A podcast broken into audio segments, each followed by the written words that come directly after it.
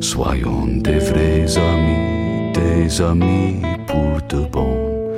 La brute apprivoisée passant toute sa journée à jouer avec Mireille pour bonne conduite et libérée.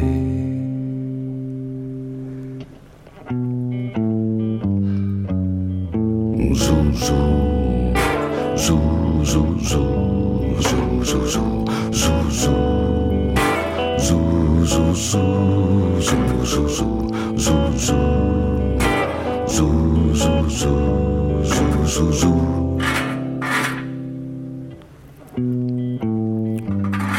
Qu'est-ce qu'on peut bien faire quand on sort de prison? Dans une poche une mouche, dans l'autre quelques rondes.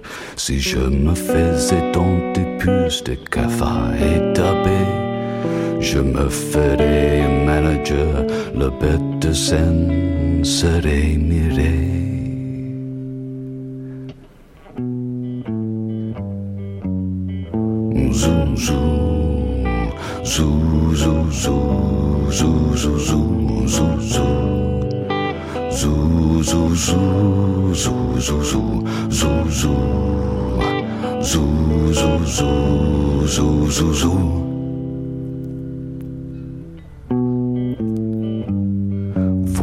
ce que ça donne. Voyons si tout est.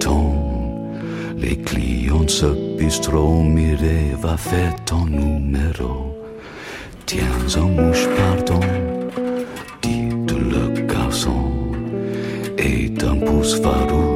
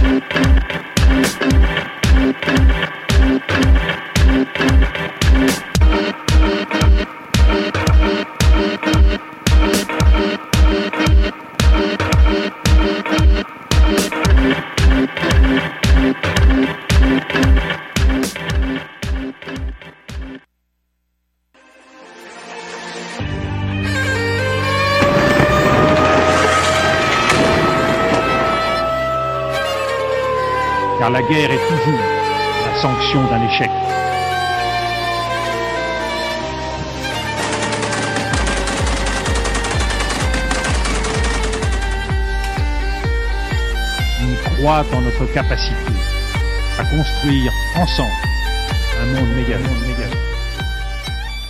Bonjour chers auditeurs, vous êtes à l'écoute de Plein Feu, votre émission de vulgarisation des conflits armés dans le monde. Au cours des prochaines minutes, vous, allez apprendre davantage sur le conflit peu connu qui se déroule actuellement au Mozambique, alors que notre nouvelle équipe de collaborateurs ont travaillé fort pour faire découvrir la situation. Restez des nôtres afin de faire le point.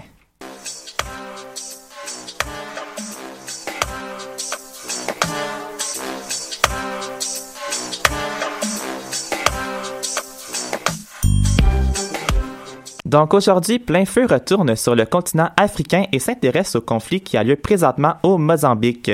Un conflit très peu connu avec pratiquement aucune couverture médiatique.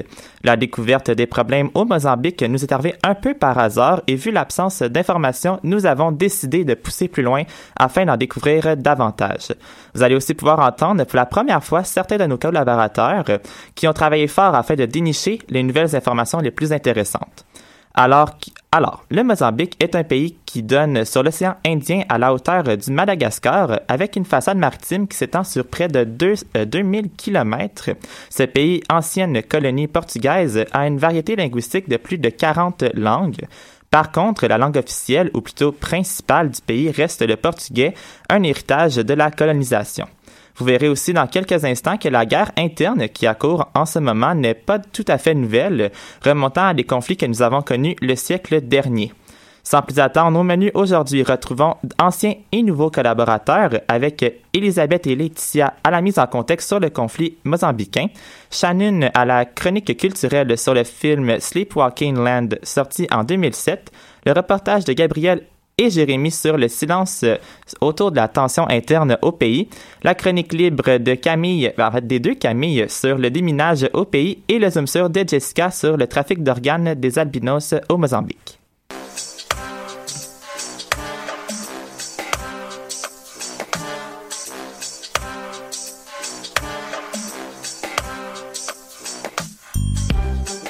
Afin de bien situer le pays dont nous allons traiter aujourd'hui, nous avons Elisabeth accompagnée cette semaine de, de, notre nouvelle collaboratrice Laetitia. Donc bonjour les filles. Bonjour. Bonjour. Elisabeth, explique-moi euh, quel est le contexte euh, en fait qui s'est développé autour euh, au Mozambique? Alors, le Mozambique, ou plutôt la République du Mozambique, se situe sur la côte orientale africaine, donc au sud-est du continent. C'est une ancienne colonie portugaise. Donc, c'est ce que je disais en introduction. Le Portugal avait d'ailleurs colonisé quelques pays d'Afrique à l'époque. Oui, en effet, donc le Mozambique, mais aussi l'Angola, la Guinée-Bissau, la Guinée équatoriale, l'île de Sao Tomé et Cap-Vert. En fait, c'est en 1948 que le navigateur portugais Vasco de Gama, euh, c'est le premier voyageur qui est venu poser pied sur ce territoire-là. Pendant les cinq siècles qui vont suivre ensuite de ça, euh, le sol mozambicain va être occupé par les Portugais. Cette occupation a ramené à la revendication de l'indépendance du pays. Ce sera la guerre de dépendance du Mozambique qui sera appelée comme ça, oui. Euh, elle va puiser son origine dans une frustration que la population va partager envers l'attitude des colons portugais contre eux. Euh, ils voient cette domination-là comme euh, un mauvais traitement de leur territoire et qui va dans un seul sens, soit dans l'intérêt du Portugal, dans l'exploitation des ressources naturelles, par exemple. ils se sentaient aussi discriminés par parce que l'éducation était limitée et les bons emplois aussi. Quand a commencé cette guerre que tu as de parler?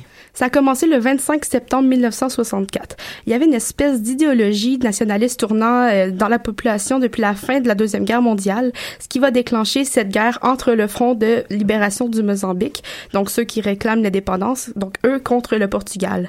Ce conflit armé va s'arrêter par un cessez-le-feu en septembre 1974 et ils vont obtenir leur indépendance le 25 juin 1975. Le mouvement indépendantiste sera dirigé par un régime communiste avec à sa tête son président euh, Samora euh, Machel, qui réformera totalement l'organisation du pays. Donc, euh, Laetitia, je crois que ça n'a pas terminé, en fait, là, pour le Mozambique. Non, en effet, une guerre civile a éclaté en 1976 opposant le Front de libération du Mozambique et la résistance nationale du Mozambique.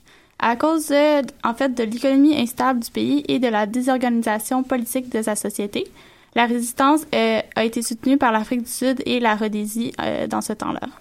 Et cette guerre-là a duré 16 ans. Oui. Euh, les combats ont cessé en 1992 grâce à un, traité de paix. Et les premières élections démocratiques ont lieu en 1994 et c'est Joachim Chissano qui l'emporte avec 53% des votes. Cependant, le Mozambique n'a jamais réellement connu euh, de moment démocratique.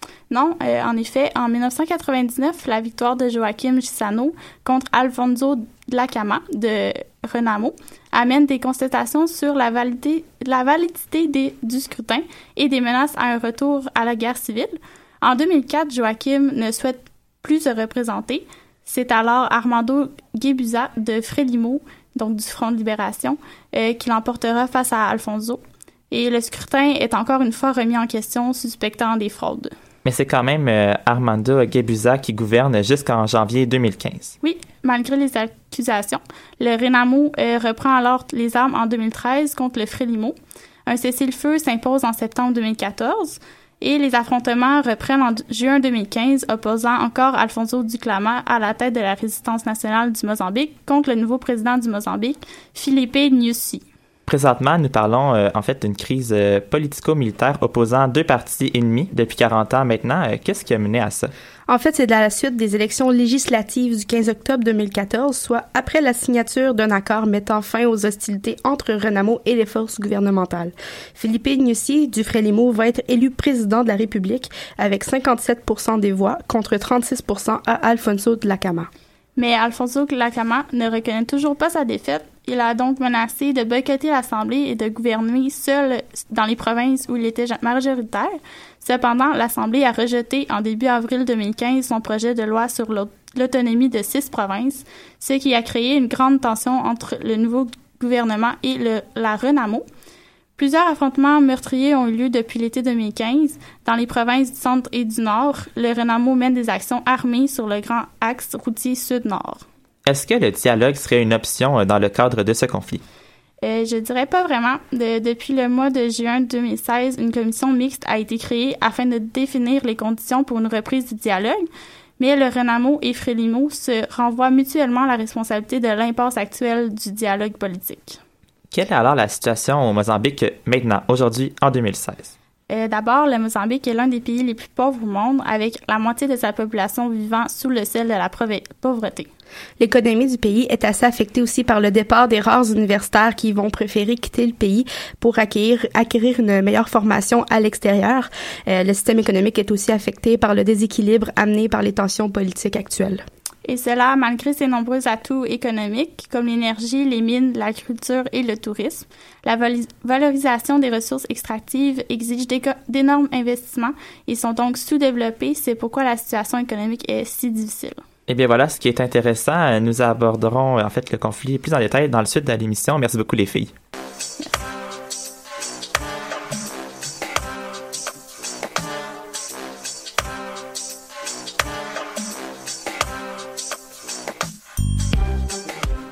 Pour les prochaines minutes, quittons le conflit du jour afin de voir d'autres éléments de nouvelles qui ont retenu l'attention au cours des dernières semaines en compagnie d'Audrey.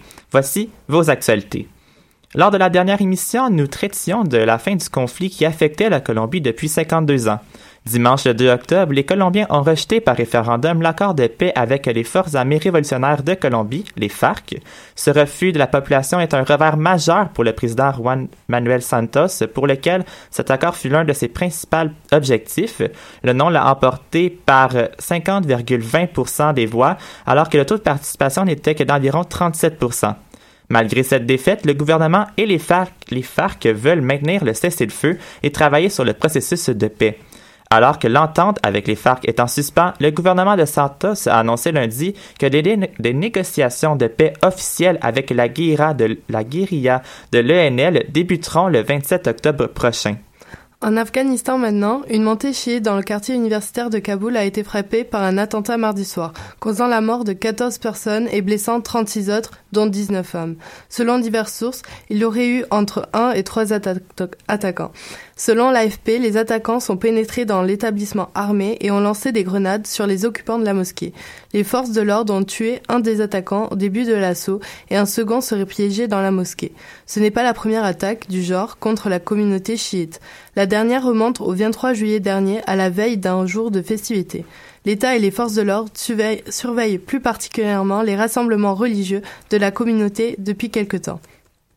25 civils ont trouvé la mort en Syrie mardi à la suite d'un violent bombardement russe sur Alep, selon ce que rapporte l'Observatoire syrien des droits de l'homme. Les bombardements ont eu lieu dans la partie de la ville détenue par les rebelles qui s'opposent au régime de Bachar al-Assad. Depuis le 22 septembre, une centaine de personnes, majoritairement des civils, sont mortes lors des bombardements constants des armées syriennes et russes. Suite aux réactions de la communauté internationale sur la position russe en Syrie, le président Vladimir Poutine a annulé une visite prévue à Paris. Rappelons que cela survient trois jours après que la Russie a imposé son veto à la demande d'un cessez-le-feu sur Alep de, la part de la France. Depuis plusieurs mois maintenant, euh, les Philippines sont prises avec une série de meurtres connus sous le nom de la guerre contre la drogue, affectant particulièrement la capitale Manille. Depuis l'élection de Rodrigo Duterte, le 30 juin dernier, sa politique contre la drogue tue en moyenne 47 civils par jour. Les, suspects dans cette affaire seraient des motards casqués qui a géré la nuit dans quelques secteurs de la capitale et auraient comme victimes des consommateurs de drogue. Malgré le nombre incessant de victimes, l'ensemble de la population semble indifférente à ces morts sous le regard de nombreuses familles déchirées.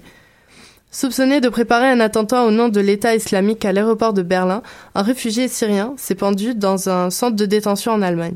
C'est ce qu'a annoncé hier la police allemande.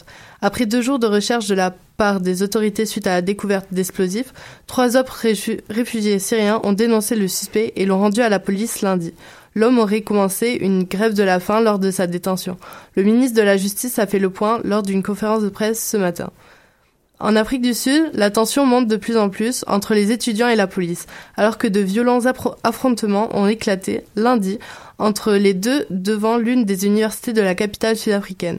Selon Le Monde Afrique, les tensions sont dues à un mécontentement général de la part des étudiants, dénonçant l'augmentation des frais de scolarité dans plusieurs universités et la persistance des inégalités raciales dans l'éducation, bien que l'apartheid ait fini depuis 22 ans. Les manifestations avaient déjà commencé à l'université de Witwatersrand à la mi-septembre. Aujourd'hui, le mouvement s'est répandu et la police en vient aux tirs et aux grenades contre les étudiants qui répliquent en lançant des pierres.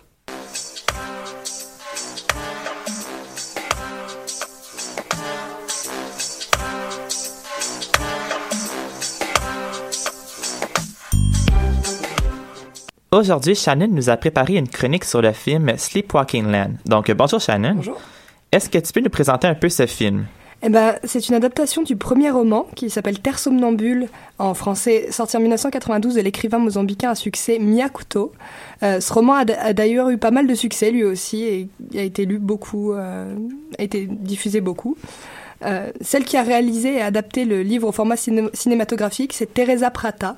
Elle a passé son enfance au Mozambique, mais maintenant au Brésil. Donc le film a gagné notamment plusieurs prix, dont deux à un festival indépendant de, films indépendants à Lisbonne, au Portugal. Il a été tourné en portugais avec des acteurs mozambicains. Pour ceux qui voudraient le voir, le film n'est pas disponible en français, mais pour ceux qui veulent quand même connaître l'histoire, le livre l'est. Euh, sur une note plus personnelle, j'aimerais d'ailleurs souligner les superbes performances des, acteurs des deux personnages principaux, soit Nick Lauro Teresa, qui jouait le jeune Mundiga, et Aladino Jassé, qui jouait Tuair. En fait, euh, qu'est-ce que ce film-là raconte? C'est quoi l'histoire?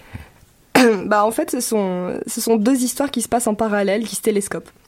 D'un côté, on a l'histoire de Mwindinga, euh, un jeune garçon d'environ 12 ans, et de Tuaïr, un vieil homme qui voyage depuis un camp de réfugiés dont ils ont fui, dont ils ont fui pour échapper à la guerre, etc. Donc il se réfugie dans un bus brûlé et pillé au bord de la route. En se débarrassant, en, le, débarrassant le bus des corps qui étaient dedans, il trouve un autre corps dans le, dans le fossé. À côté de celui-ci, il y avait une mallette qui contenait notamment un cahier avec un récit dedans que Mundiga va lire à, voix haute le soir. Euh, donc du coup, de l'autre côté, on a l'histoire qui a raconté dans ce cahier, celle de Kinzu. Euh, il est pêcheur, vit avec toute sa famille dans, un petit village côtier du Mozambique toujours. Et euh, sa mère a vraiment peur que le village soit attaqué. Et un jour, quand il revient de la pêche, bah, il découvre que ce qui était craint s'est réalisé. Son village a été pillé, brûlé. Et quand il rentre chez lui, il découvre les corps de sa famille partout dehors, mais de toute sa famille. Tout le monde est mort. Euh, donc il est en choc, en deuil, et il décide de partir en mer, vers le large, avec son bateau. À un moment, il heurte un plus gros bateau qui, abritait Farida, une femme dont il tombe éperdument amoureux et qui cherche à retrouver son fils. Ce film se passe pendant la guerre civile au Mozambique. Comment est-ce que ça transparaît dans l'histoire?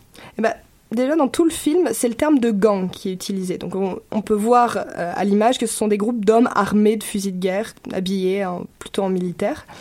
Euh, Plusieurs fois dans l'histoire, il revient la peur justifiée que des gangs attaqueraient un camp de réfugiés, un village ou simplement des gens au bord d'une route. C'est d'ailleurs pour ça que Mundinga et Tuaïr se cachent dans le bus brûlé. Tuaïr explique aux jeunes garçons qu'ils ne seront pas repérés comme ça parce que justement le bus a déjà été brûlé, déjà été pillé, donc euh, ils font pas attention. Euh, à un moment assez avancé du film, d'ailleurs, Tuaïr dit, et je cite, Ce n'est pas une vraie guerre. Si c'en avait été une, il y aurait eu une armée. Là, c'est une guerre fantôme avec une armée fantôme, crainte par tous, mais dirigée par personne. Enfin, comme le film n'est pas, pas en français, c'est une traduction de ma part. Hein. D'accord.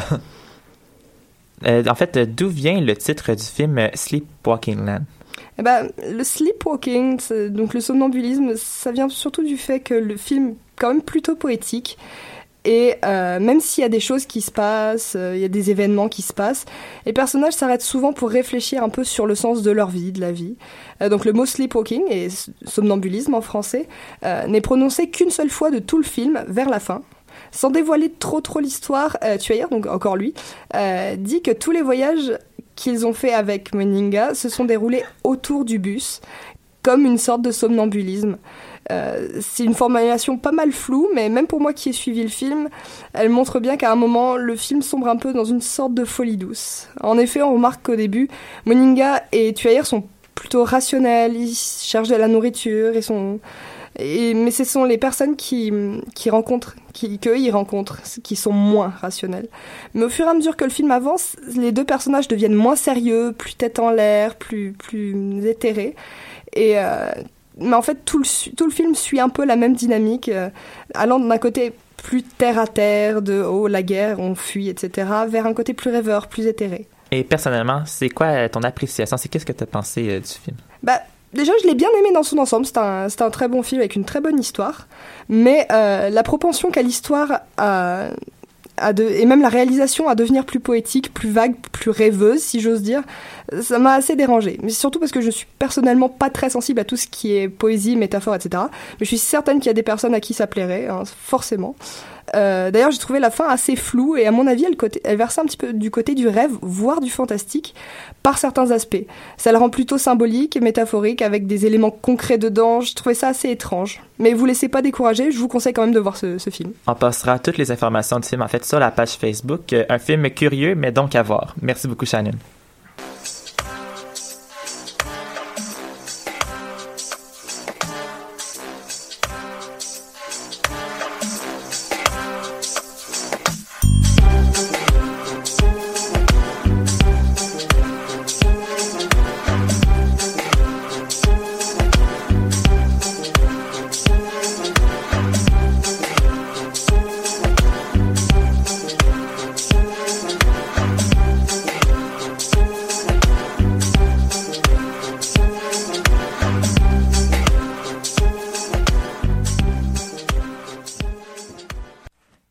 Malgré le fait que Mozambique, en fait, malgré le fait que le Mozambique est en guerre, pourquoi est-ce une guerre civile silencieuse? Depuis presque un an, le gouvernement du Frélimo, dirigé par le président Philippe Nyusi, multiplie les représailles contre la Renamo et ses partisans, notamment dans le centre et l'ouest du pays. Assassinats, violences, tortures et même crise de réfugiés, obligés de fuir vers le Malawi, autant de symptômes qui témoignent d'un nouveau conflit interne. Pourtant, le gouvernement refuse toujours de considérer le pays comme en état de guerre civile, les médias en parlent peu et la réaction de la communauté internationale se fait attendre. Alors pourquoi cette guerre est-elle si silencieuse? Afin de trouver les réponses, il est nécessaire de remonter aux origines du conflit armé. Oui, tout à fait, Jérémy. Donc, en fait, il faut savoir que le conflit est répétitif. Les tensions remontent jusqu'à l'époque coloniale, qui est une époque très violente, d'autant plus que le Mozambique a toujours été une, une, un pays qui était sous-développé. Or, en 1964, les forces de la Frélimo commencent leur guerre pour l'indépendance du Portugal. Euh, et la Frélimo, à l'époque, c'est une guérilla marxiste qui avait déjà tenté de s'insurger contre le Portugal dès les années 1960. En 1975, c'est la déclaration d'indépendance, donc la Frélimo obtient l'appui de la Chine et de de l'URSS, pardon, de système communiste. Et cette indépendance arrive, arrive en pleine chute du fascisme au Portugal. D'ailleurs, 250 euh, 000 Portugais vont fuir le pays. Euh, la situation va très vite s'envenimer à partir des années 1977 quand la Chine et l'URSS vont retirer leur appui et l'appui ira donc aux forces armées rebelles, la Renamo, qui se bat contre eux depuis 1976. En 1992, cette fois-ci, la Gagne les élections, euh, élections controversées, euh, notamment par la Renamo qui n'accepte pas le résultat et le conflit perdure encore jusqu'à aujourd'hui. Le professeur Dan O'Meara, professeur de sciences politiques à l'UQAM, nous a expliqué les facteurs qui viennent renforcer ce conflit. La fin du socialisme a transformé également le parti dirigeant, le Frélimo, en parti sans vraie direction politique. Le Frélimo est devenu un parti assez corrompu dont la raison d'être, c'est de contrôler qui euh, a accès à quelle partie du gâteau contrôlé par l'État. Une fois que le Renamo en 92 a accepté d'entrer dans le processus politique constitutionnel. Le chef de Renamo était de plus en plus mécontent parce qu'il a perdu toutes les élections il ne partageait pas le gâteau. Alors revenons maintenant sur la situation actuelle. En novembre 2015, le parti d'opposition de la Renamo conteste toujours les résultats de l'élection présidentielle de 2014 et décide de reprendre les armes. Son chef, Afonso Dlakama, prétend en décembre vouloir contrôler six provinces sur 11 au Mozambique.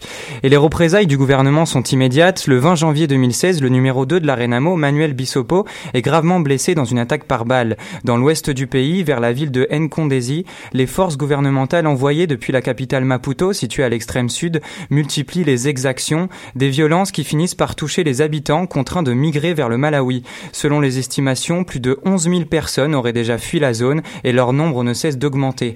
De son côté, le gouvernement refuse de reconnaître l'état de guerre civile que traverse le pays afin de ne pas écorner l'image du territoire à l'international. Le Mozambique possède, on l'a dit, des ressources naturelles importantes telles que le gaz et le charbon qui en font un futur vivier d'échange en Afrique. Une indifférence qui semble gagner le monde entier. Ces derniers mois, les médias parlent plus des débris du vol MH370 de la Malaysia Airlines retrouvé sur les territoires mozambicains que de la crise des réfugiés qui fuient vers le Malawi. La communauté internationale, elle, tarde à réagir. Pour ce qui est de l'aide euh, euh, internationale, pardon, il y a eu de l'aide de la Croix-Rouge depuis les années 2000, mais c'est surtout lié à la malaria et à la prévention d'épidémies de choléra et de sida.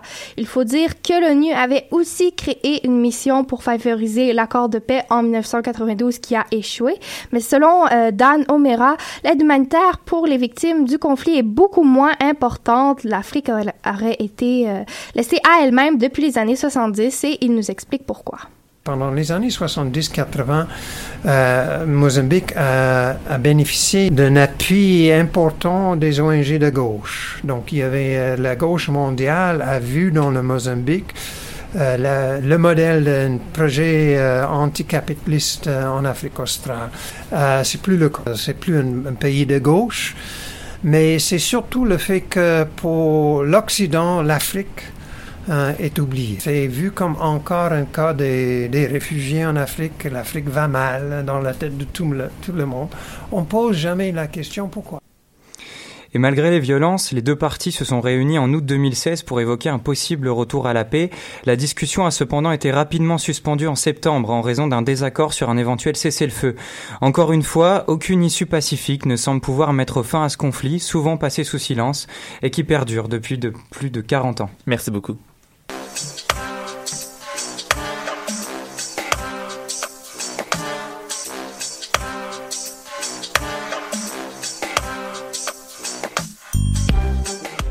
Donc aujourd'hui, pour notre nouvelle chronique libre, nos deux Camilles reviennent sur le déminage.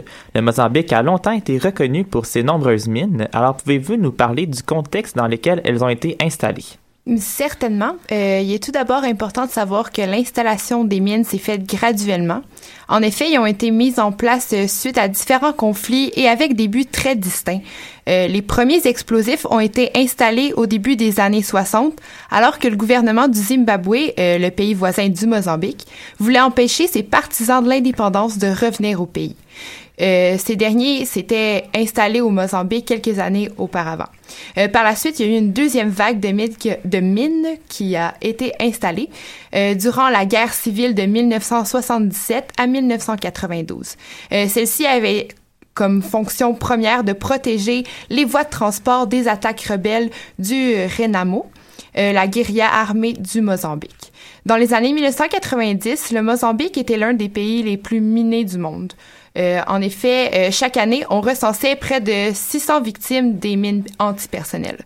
Euh, c'est grâce à des rats démineurs que le pays a réussi enfin à se débarrasser de plus de 214 000 mines depuis le début des années 2000. Mais qui sont réellement en fait ces rats? Ce sont des animaux très gros, environ de la taille d'un chat. Les rats démineurs sont aveugles et nocturnes, ce qui signifie qu'ils, qu'ils dépendent pardon, entièrement de leur odorat, sens essentiel à la tâche qui leur est demandée.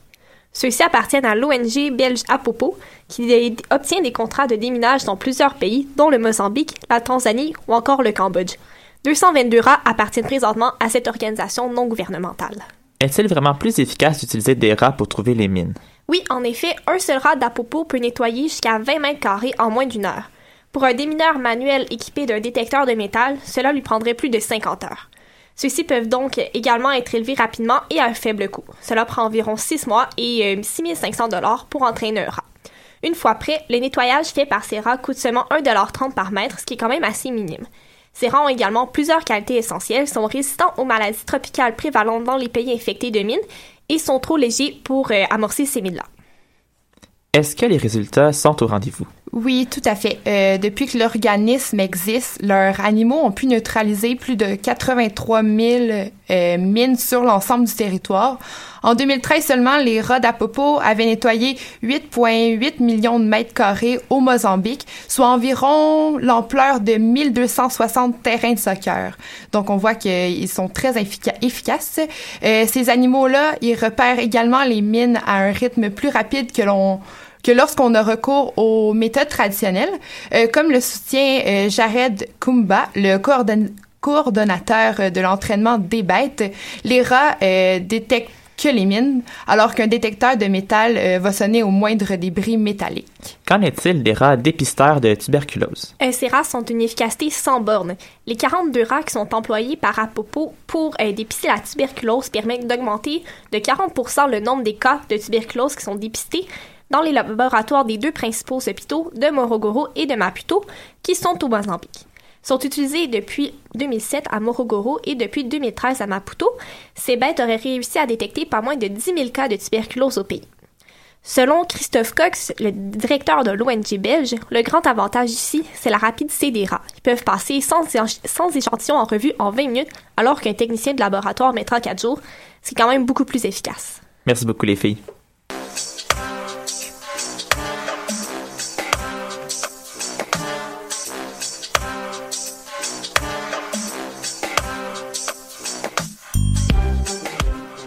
Donc aujourd'hui avec Jessica, zoom sur sur le trafic d'organes et des membres de personnes, en fait des membres des personnes albinos.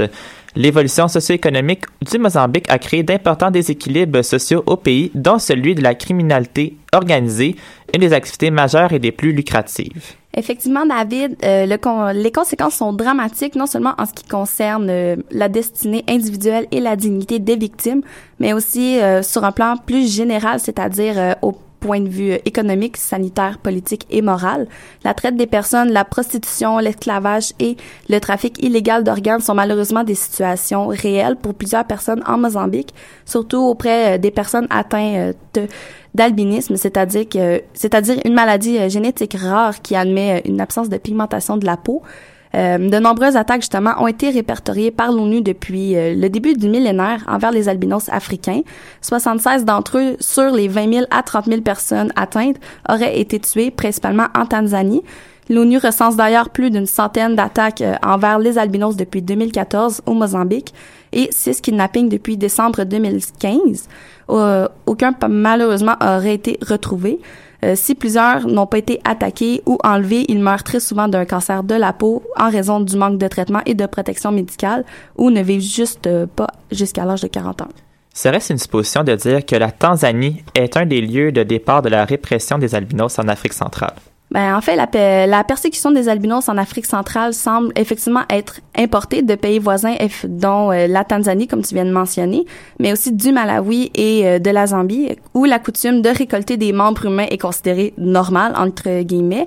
Euh, paraît-il que ces membres-là, justement, sont utilisés en sorcellerie, surtout en magie noire, et que le tout apporterait le bonheur et le pouvoir aux personnes qui sont soignées avec les membres humains. Euh, le Mozambique joue aussi un rôle de pays d'origine, de transit et de destination de la traite des membres. Il est aussi un des dix pays fournisseurs de la traite humaine destinée à l'Afrique du Sud et pourrait aussi alimenter les pays euh, industrialisés ou du Moyen-Orient. Mais il y a quelque chose de plus grave encore, c'est-à-dire que selon un rapport de l'UNESCO, il existe une augmentation du trafic de personnes pour alimenter le trafic euh, d'organes, incluant ceux des albinos. Euh, les membres en tant que tels qui sont commercialisés euh, au courant des dernières années euh, auraient des prix euh, quand même assez importants, c'est-à-dire 530 euros pour un membre et un corps entier vaudrait à peu près 66 000 euros. on sait que la carence des dons d'organes en ce moment suscite une demande de plus en plus pressante de la part des, des pays industrialisés, ce qui fait en sorte que la Mozambique ne se préoccupe plus ou même peu de la déontologie médicale. Euh, en plus de ça, la situation financière du Mozambique euh, force certaines personnes aussi à poser euh, ce genre d'action pour obtenir des milliers de méticales, qui est la monnaie locale de la Mozambique. du Mozambique, pardon, et tel que certaines familles aussi qu'on retrouve, c'est en fait ce que je veux dire, c'est que c'est normal. On retrouve des familles qui vendent leurs enfants albinos pour avoir de l'argent, en fait, pour avoir une certaine compensation de, de la part de la traite. Y a-t-il une réaction, en fait, de la part de la communauté internationale en ce qui concerne la traite d'organes particulièrement? Euh, oui, il y a eu des réactions, notamment aux Nations Unies, euh, bien évidemment, euh, en septembre avec Ikpongwaza euh, Hero. Pardon, je me suis trompée dans le nom. C'est ça, Ikpongwaza Hero, qui est une experte des Nations Unies pour les droits des personnes atteintes d'albinisme. Pour sa part, elle a comparé le trafic d'organes des albinos au réseau de la drogue qui est de plus en plus grandissant, en plus de spécifier que ce trafic-là est encore plus intense au niveau des frontières africaines. Un dirigeant aussi d'une association de médecine traditionnelle, Lucas Weiss, quant à lui, s'indignerait quant à la sauvagerie euh, des personnes qui exécutent les albinos, euh, car justement au Mozambique, c'est très déplacé de dire euh, aux guérisseurs traditionnels euh, qui orchestrent des attaques pour les bienfaits de la guérison médicale. Euh, avec aussi ces indignations au sein des Nations Unies, on a vu émerger les forces spéciales de lutte contre la traite humaine qui réunissent euh, ministères, agences, organisations intergouvernementales, euh, ONG, représentants de la, société civile. Le tout, toutes ces, personnes-là servent, euh, sont là en fait pour développer et pour implanter une politique de combat contre euh, le trafic d'êtres humains, en plus de mettre au point un plan d'action national et aussi international euh, prochainement pour incorporer euh, divers aspects, notamment tout ce qui se, a rapport avec la répression, la prévention, euh, la protection et l'assistance euh, directe. Un sujet, en fait, qui reste à suivre. Merci beaucoup, Jessica, pour ce zoom sur cette forme de traite d'organes au Mozambique.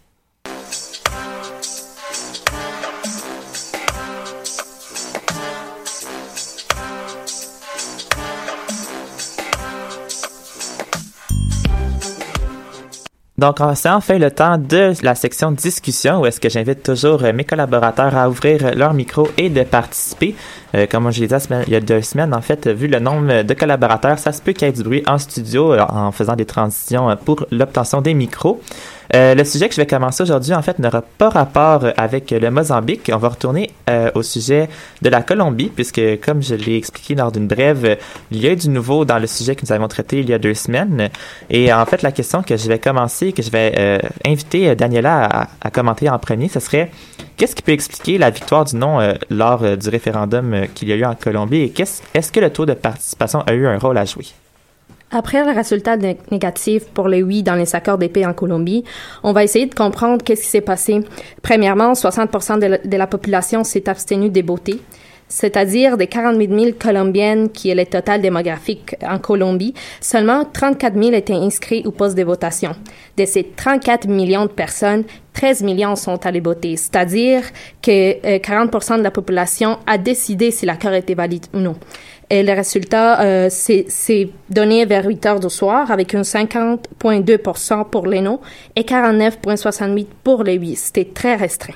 Aussi, euh, il faut remarquer que les provinces qui ont appuyé les oui sont celles des paysans où les élites sont moins nombreuses et la guerre se vit à tous les jours. Et les provinces où il y a plus de villes, où la guerre est plus loin des habitants, ont voté pour les non. Évidemment, euh, aussi, il y a eu une campagne très grande par l'oppositeur du non, qui était le président Alvaro Uribe Vélez, euh, pour euh, faire changer les accords de paix entre le gouvernement puis la guérilla. Le président Juan Manuel Santos a reconnu le rejet des accords de paix par les Colombiens, assurant que cette décision n'affecterait pas la stabilité au pays. Il a dit, j'ai abandonnerai pas, je vais tenter de conclure la paix jusqu'à la dernière minute de mon mandat. Il a aussi réaffirmé, la validité du cessez-le-feu. Dans le but de retrouver un moyen pour faire progresser le processus de paix, il a annoncé de rencontrer, faire une rencontre avec les cellules de tous les partis politiques qui s'opposent au oui pour euh, commencer à parler pour les changements qui pourraient avoir lieu. Euh, aussi, euh, les chefs de la FARC, euh, Timoshenko, a dit qu'il déplore le rejet de l'accord euh, puisqu'il euh, il compte sur la guérilla, le peuple colombien peut compter sur la guérilla pour faire passer les accords puis qu'ils soient encore euh, valide pour la communauté internationale. De la même manière, le président Juan Manuel Santos a reçu le prix Nobel les, euh, les 8 octobre dernier, vendredi dernier, ce qui nous dit encore qu'on est forte puis qu'on peut trouver euh, les moyens pour, pour un accord. Parfait. Juste avant de passer au prochain sujet, euh, j'écoutais ce que tu disais, Daniela, et euh, là, tu disais que dans les campagnes, le nom était plus fort, si je me trompe pas. Ouais, en fait, euh, la, Colombie est une région qui a une démographie très dense, surtout dans la région amazonique, c'est-à-dire c'est dans ces endroits-là où la guérilla s'est cachée, puis c'est dans ces endroits-là où il s'est mis euh, les plus grands cultifs de cocaïne. Euh, en effet, c'est les paysans qui y avait dans ces régions qui vont être qui vont avoir affectés par euh, par la guerre. Donc c'est dans ces régions-là plus lointaines de villes que Lévi a passé, c'est-à-dire les, les personnes qui sont vraiment euh, affectées par la guerre sont celles qui qui décident, qui pardonnent les euh, la FARC puis qui, qui veulent une vie meilleure pour ses enfants. Puis les gens qui sont loin de la guerre, qui passent tous les jours dans une ville comme Montréal, parce qu'il y a aussi des villes aussi grandes à Bogota et même à, à, à Colombie comme Bogota, même plus grandes, c'est des personnes qui ont dit ah non, on veut pas la paix parce que c'est des gens qui connaissent même pas la guerre. Donc c'est quand même euh, triste et même le fait que juste 40% de la population est décidée sur une chose qui affecte tous les pays euh, c'est quelque chose de pas, croyable pour tout le peuple colombien. Merci euh, pour ton intervention. Euh, en fait, pour les autres collaborateurs, on va changer de sujet, on va revenir sur le Mozambique. en fait, je me demandais, la question, ce serait pourquoi est-ce que le conflit au Mozambique est très peu couvert par les médias? Et je vois Gabrielle qui est déjà prête à répondre, donc vas-y, euh, Gabi. Oui, ben comme on en parlé, euh, moi et Jérémy, euh, c'est un conflit euh, qui est pas encore, euh, que peu connaissent quand on a parlé aux, missionnaires d'Afrique, aux ONG. Elles ne savaient pas qu'il y avait euh, un conflit en, au Mozambique. Donc pourquoi? Bien tout simplement parce que encore, ce n'est pas reconnu encore comme une guerre civile. C'est plutôt, euh, ça vient, ça repart, ça vient. Donc, il y a ça aussi. Et euh, c'est important aussi de rappeler que les ressources naturelles euh, font que le, gouvernement a tout intérêt à cacher ce, ce conflit-là pour que les euh, investisseurs privés et les investisseurs nationaux investissent dans le fond. Ouais, euh, je, je, suis assez d'accord. En fait, je pense qu'il y, y, a deux choses dans, dans, cette couverture médiatique. Il y a le fait que le gouvernement euh, refuse de reconnaître cet état de guerre civile et manipule les médias au Mozambique. Donc un conflit qui, qui n'est pas médiatisé dans un pays déjà et il va pas être médiatisé dans les autres. Et ensuite, euh, le Mozambique est pas un pays qui en ce moment intéresse euh, l'Europe, qui intéresse l'Amérique du Nord. En fait, c'est il n'y a pas une situation si catastrophique selon eux. Et il y a des pays euh, qui nécessitent euh, pour pour ces médias-là une couverture plus importante, comme la Syrie par exemple en ce moment. Donc euh, donc les regards sont braqués ailleurs que que sur le Mozambique et que, que sur cette région parce que le Malawi est aussi euh, très touché en fait. Bah, en plus, il y a ça, et puis en plus, euh, c'est le fait que c'est un pays qui a des tensions, qui reviennent, qui repartent, qui viennent, qui repartent, en Afrique.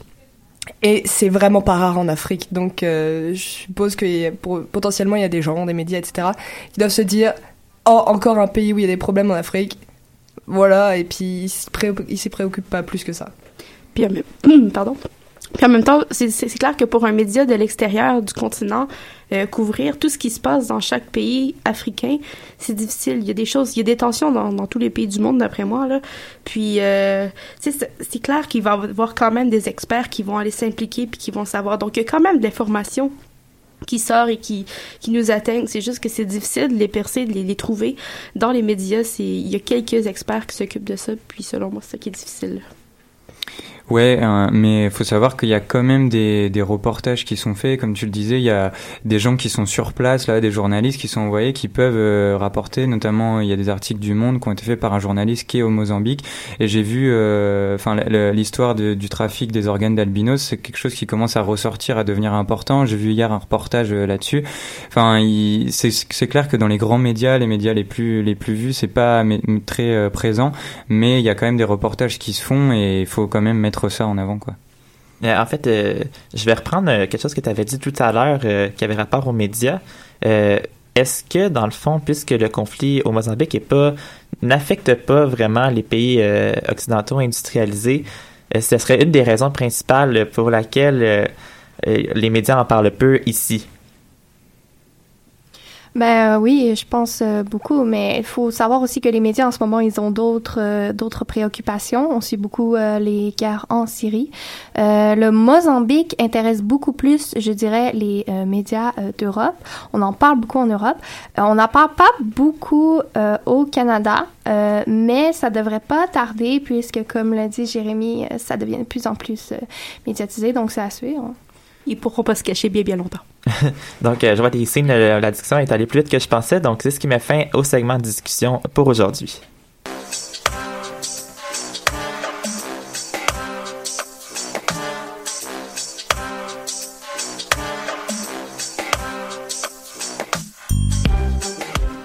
Donc, c'est ce qui, c'est ce, voyons, c'est ce qui conclut l'émission d'aujourd'hui. Merci à tous les collaborateurs pour ce travail de recherche. Retrouvez-nous dans deux semaines lors de la prochaine, en fait, lors de la semaine de lecture à l'UCAM, ou alors que toute l'émission vous proposera une nouvelle émission de feu. Merci à tous et bonne journée.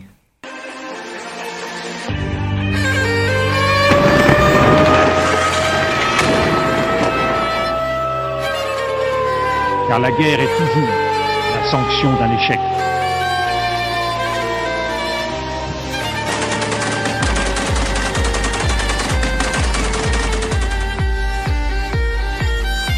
croit en notre capacité à construire ensemble un monde meilleur. Un monde meilleur.